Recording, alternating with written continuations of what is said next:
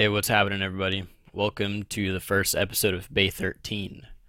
Bay 13 is going to be a podcast talking about cars, anything about cars, hanging out with the guys, and kind of going over whatever else comes across in our minds. This first episode is going to be a little different. It's going to be more of an introduction and my history and where I come from. And so, with that, let's uh, let's jump right in.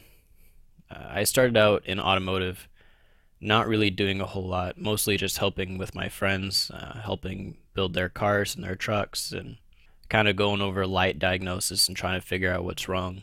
I helped one of my friends, Alex, with his truck uh, many years ago. We replaced the head studs and head gaskets, and at the time, that was one of the biggest jobs I've ever done. And it was a really big learning experience.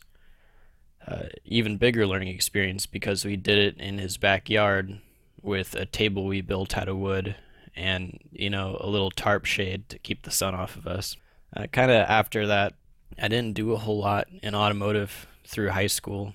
My high school didn't have an automotive class or anything to do with cars. It was pretty small. It was a charter school.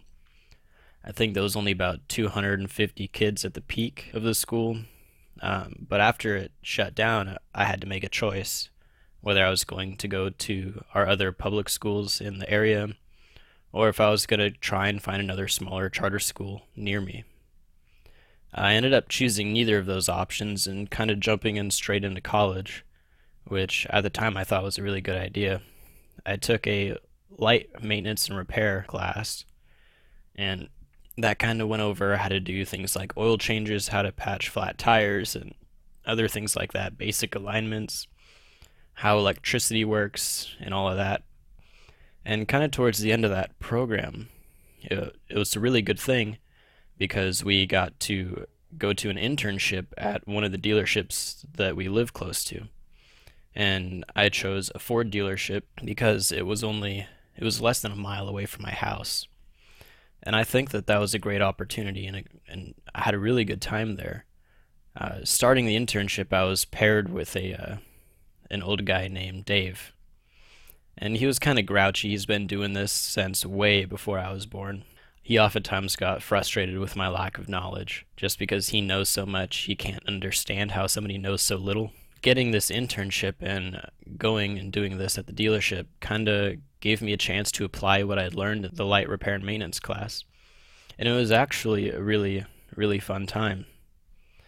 Uh, I did that for about a week, but on day three or four, management there was happy with my abilities and they saw a lot of potential in me wanting to learn. And so they wanted to keep me on for a little bit longer. And that internship was the the ending of the light repair and maintenance class. It was the last week. And so after that ended, I had to make another decision. And this is one of the biggest decisions I've made in my whole life. And that decision was to join the Ford Asset Program at the college. I didn't want to wait for the program to start over in two more years, and so what I did was I talked to the dean of the school and the instructor about letting me in early, uh, starting that program on the third term instead of joining on the first with everybody else. Doing this was a pretty, pretty hard task to accomplish. Uh, there was a lot of paperwork involved. I had to sign a lot of things. I had to talk to a lot of people and kind of do a lot of interviews with not only the dean but of the instructor of that class as well. And I decided that I'd rather start a little late than not at all, or in the next two years. Being the new guy on the team, it wasn't always the best because everybody already knew each other, and then I had to go and learn everybody. And I got teased a lot for being the new guy, and I got teased for being quote unquote green because I didn't know too much about automotive at the time through this program also gave me to continue my internship at the Ford dealership and to keep learning even more than uh, what I had in previous class. But the best part is this time going back into that internship, I quickly learned what porting was. Uh, porting is a term used for a couple people in the dealership that will take the cars out back and rearrange them so the back lot's not always such a mess and they'll pull cars up front for customers that are waiting. And while it's good and it's an important thing to do in a big dealership, it's definitely not what I wanted to be doing as a learning technician. But that's just one of the things that you have to do when you start out new. After that, I went back to working with Dave and I started learning things like alignments and suspension, how to do a lot of brakes. I did a lot of brakes in my first year. I also did quite a lot of alignments my first year. I never really got good at alignments. They were never something I really enjoyed, but they were done and I did an okay job at them. A little later on, I started to enjoy interior work, working with interior plastic trims, how to reprogram modules, and how to replace pretty much everything on the inside of a car. Uh, not the engine, not suspension, not driveline, none of that that's you know it's nice and fun to do all that for a little while but what i really like to do is interior. Uh, that took about 10 weeks in the dealership the second part of my internship. After those 10 weeks you have a week off where you can kind of enjoy yourself or you can continue working for that last week which i usually did.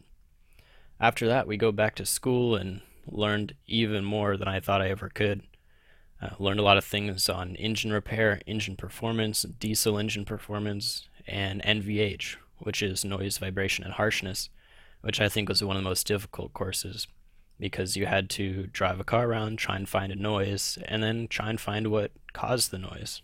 Going back to school is also the time to make friends and to uh, continue making friends with people that I've known from before and uh, throughout the program. After about a year and a few months, the asset program for me and for everybody else ended. But the difference for me is that I still had to go back and do the first two terms that I missed uh, in the beginning of the class because I started late. And it was kind of bittersweet knowing that I probably won't see many of my classmates again and the ones that I do see will be very infrequently when I go to visit other dealerships to grab parts. One of the better things about that, though, is starting the asset program with a brand new class to finish what I missed in the first class. And it was kind of nice being the top dog in the class, knowing more than everybody else. Kind of, you know, being the class clown a little bit, trying to make it fun for everybody, because I do know how stressful it can be. And making friends in the new class is always a good thing. A lot of great people, awesome students. Everybody is really willing to learn. It's just a good class. There's a few people in it that I think uh, have a lot more to learn than others, but I guess that's really with every class. In the last class, that was me. I was the one who didn't know too much.